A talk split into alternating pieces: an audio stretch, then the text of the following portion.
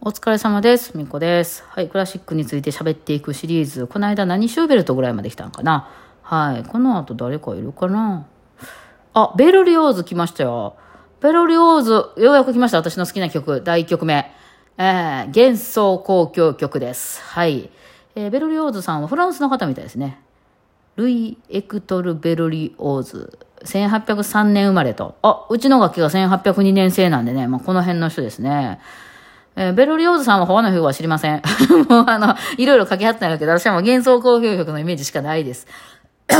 えー、珍しいんですね、この頃。あの、この頃の、まあ、曲って、交響曲っていうスタイルはあったんですけど、あの、表題音楽っていう何、こう、今結構やったりするんです。例えばほら、失恋した時の失恋ソングとか、なんか、誰かと両思いになって嬉しい時の音楽とか、あとは自分の子供に向けた歌とか、なんかその、この音楽に対して、まあ、歌詞がなかったとしても、これを、あの、考えて書きましたっていうような曲って結構あるじゃないですか、今。うん。だけど、当時はそういうのじゃなくて結構形式上で書いてることが多くて、まあ、やっぱりね、いつの時代もね、その流行りに乗せていくもんで、あの、さあの作曲家って音楽ミュージシャンはね、作るもんは。えー、今やったら、例えばさんぷんからごふんぐらいの曲をみんな書きますよね。えー、こんなね、自由に曲作れるけど、なんでみんなそれくらいになるっていうかというと、その、そういうあぐらいの曲が一番まあ飽きずに聴けるからなんですよね。あの、っていうことで、今のポピュラー界っていうのは大体それぐらいの長さになっています。まあよっぽどね、あの、アルバムの中で長い曲入れたりする話とも入れますけど、まあ売れる曲という意味で書いてくる分には、まあ早い曲やったらさんぷんぐらい。で、ゆっくりとバラードでもまあごふん超えたら長いかなって感じするかな。今の曲やったらね。で、今特に言われるのが、もうあの、イントロとかが短くなったと。イントロもすぐ終わるとか、あるいはもうサビからいきなり始まる曲が多いっていうのは、これはもう ティックトック とか エスエヌエス のせいですね、絶対。そのもうじゅうごびょうとかにじゅうびょうとかでみんなやるから、その、いわゆる有名なとこ一番初めに流しときたいね。なんか昔みたいにゆっくり、あの、壮大なイントロを聴かしてからみたいにやってたら、その、みんなそのままパッて次も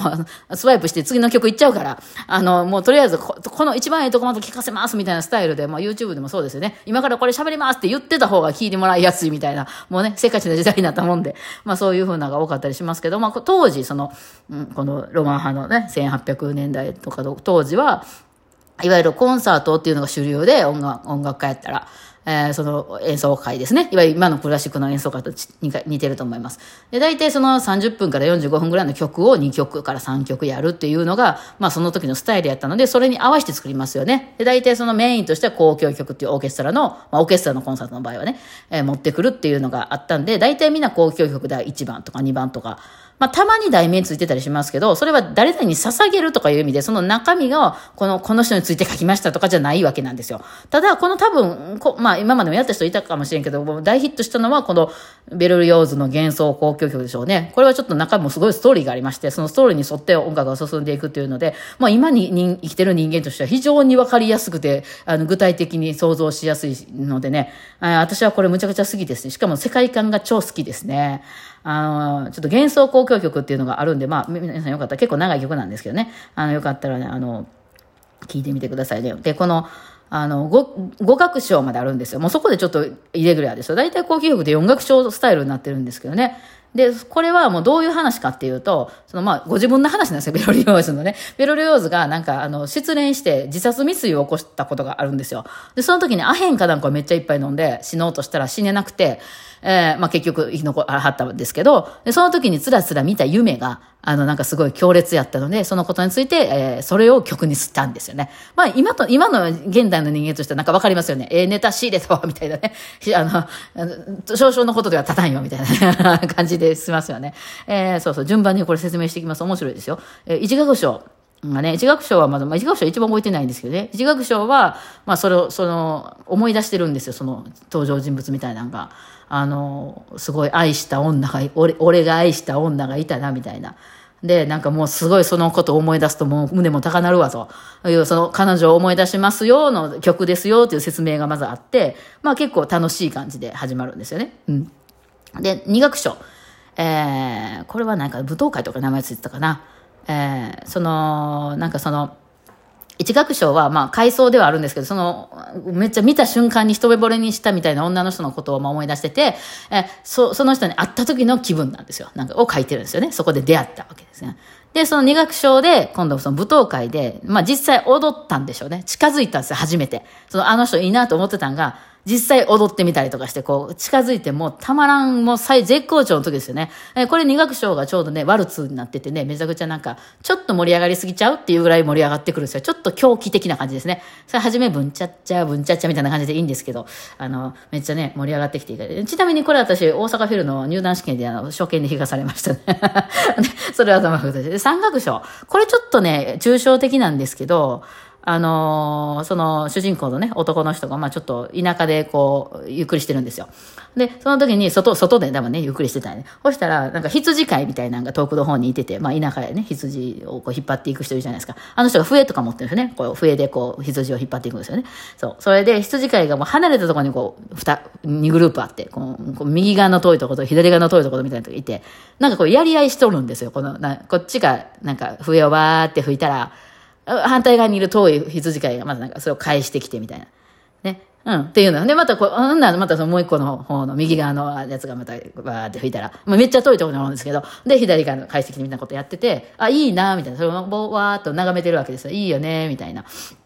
うん。なんですけど、まあ、そっからなんやかんやちょっとうつらうつら、もうあの妄想とかしてて、で、最後ら辺になると、そのもう一回その右の方の遠くにいる、あの、羊飼いがもう、あの、見えなくて、音だけとかだったりするんですけど、そこからね、こう、あの、また鳴らすんですよ。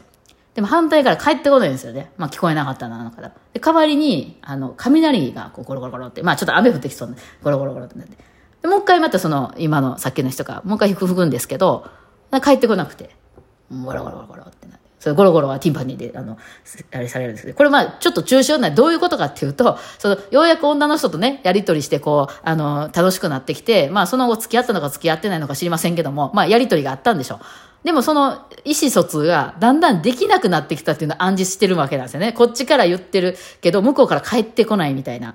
うん、なんかで、ちょっと、え、不穏みたいな。ちょっとなんか、ちょっと不安になってきたぞ、みたいな。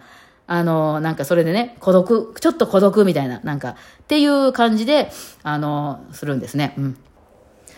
うん。あ、ほんで、あ、この三楽章までは、アヘンを飲んでみた夢というか、アヘン飲んだタイミングがこの後なのかもしれない。なんかちょっと諸説ありますね。はい。まあとにかくまあ、かつてこう恋をして、ちょっと近づいて、楽しくなってきたけど、なんか向こうからだんだん帰ってこなくなったなっていう、ちょっと不穏っていうところで、まあ、ここでアヘン飲むスタイルの時と、まあ初めから飲んでる時とあるんですよね。で、この次で、まあ、あの、なぜか急に話が進んでいっててですね、あ、そうや、さっきの、あの、あれ、羊飼いのやつ、コール・アンルグレっていう、あの、あの、オーボエのもうちょっと低い音が出る、ええ音する楽器でね、演奏されるんですけど、あの、この、こっちから、あの、一番初めに問いかける方のオーボエは舞台の上にいるんですけど、あの、向こう側から声、あの、答えるオーボエっていうのは、舞台の裏に、あの、セッティングされてて、裏で、あの、モニターを見ながら弾くっていうのをやりますね。はい。一回目だけね、そのちゃんと返してくれる。めっちゃ遠くから変えてるっていう演出のために、舞台裏から、だからその人は、あの、普段着で、はい、演奏しておられますね。はい。あの、まあ、後半も出じゃあ前半とか出番がなければね、うん、っていうのをやったりしてますね。はい、そうそう。でその大学生はこうこうじゃ断頭台への行進、そうそう断頭台の行進、あのいわゆるギロチンです。急に話がもう飛躍してんだ。もうね彼女殺して持ってるんですよ。もう行っちゃったんですよね。不安になったからさ彼女殺して持ってても殺した後なんですよ。それでそのギロチンに向かってみんなで引っ張られていってるとこの風景が四角章なんですね。こっから断然面白くなってまいりましたね。もう行進なんでマーチなんですよ。めっちゃ暗いマーチなんですけど、もうみんなでこうなんかもうそのなんかちょっともう狂気ですね。一斉にザッザッザッみたいな感じでこうみんな引っ張っていかれて。なんかちょっとね、そこでね、あの、あの、彼女のことを思い出したりするんですよ、その登場で見せね。で、最、一番最後にね、あの、なんか、一瞬ね、まあその、もう要するにセッティングされてですよ。一瞬、あ、彼女って言って思い出して、その彼女のメロディーがピャーって流れた後に、ザンって首切られます。はい。ちゃんと首切られて、ボロンボロンって首が落ちる秒差までちゃんと音楽であります。はい。ですね。があります。そう。で、もう最後ら辺もなんか、うわーってなって終わりますね。はい。で、その後です。まだ五楽章まであります。